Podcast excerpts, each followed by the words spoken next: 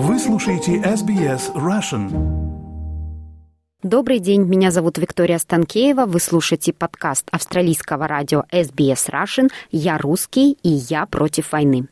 Это подкаст, где мы записываем короткие интервью с русскими людьми, живущими в Австралии, для которых важно публично выступить против войны в Украине.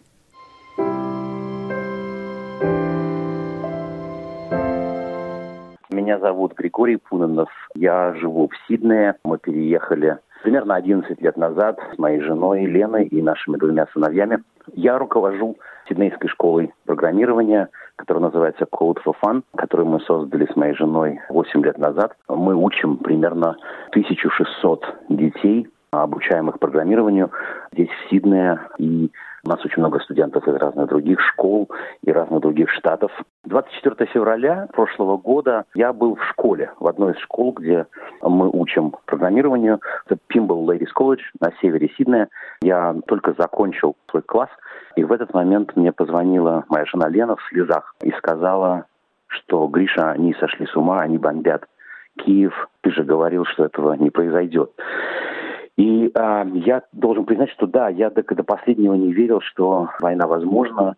Мы все, конечно, с ужасом наблюдали о том, что происходит э, вот в эти предвоенные дни. И я не знаю, может быть, я просто такой как бы глупый оптимист, но я до последнего надеялся, что войны не будет. Но, к сожалению, конечно же, я оказался неправ, и мы все видим то, что мы видим. Это, конечно, был шок для нашей семьи, абсолютный шок.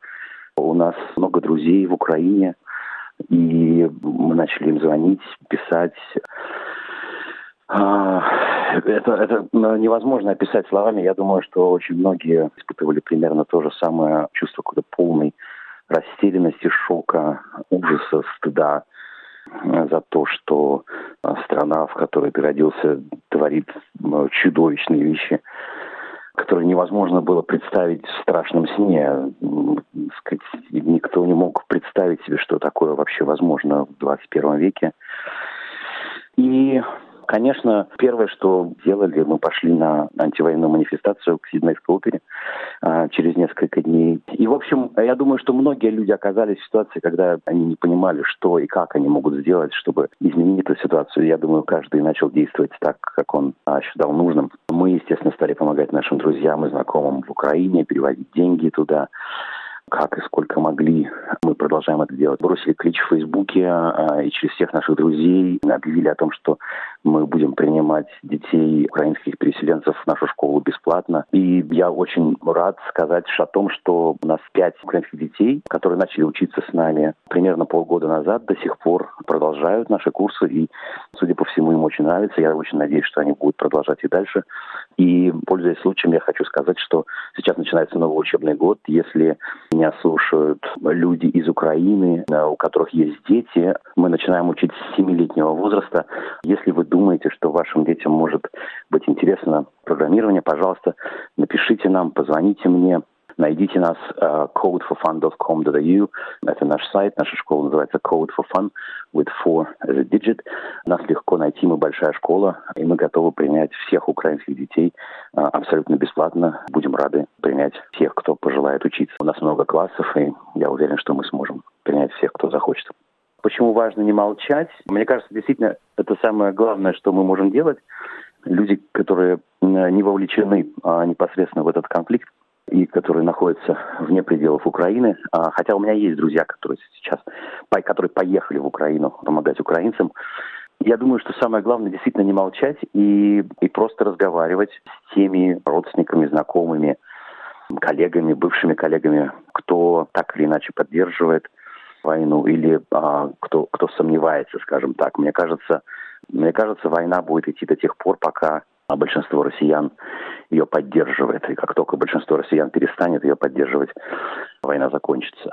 И, в этом смысле я честно признаюсь, что я отписался от нескольких своих друзей, которые поддерживали войну в самом начале войны, но сейчас, честно говоря, об этом жалею. В общем, мне кажется, что нам всем нужно стараться разговаривать и продолжать стараться переубеждать тех людей, кто поддерживает войну. Мне кажется, это самое, самое малое, что мы можем сделать, и это в наших силах, потому что это люди, с которыми мы когда-то дружили, это люди, с которыми мы когда-то разговаривали. И мне кажется, что если мы все, все противники войны начнем разговаривать с теми, кто так или иначе войну поддерживает, это то, что мы можем сделать, чтобы ее остановить.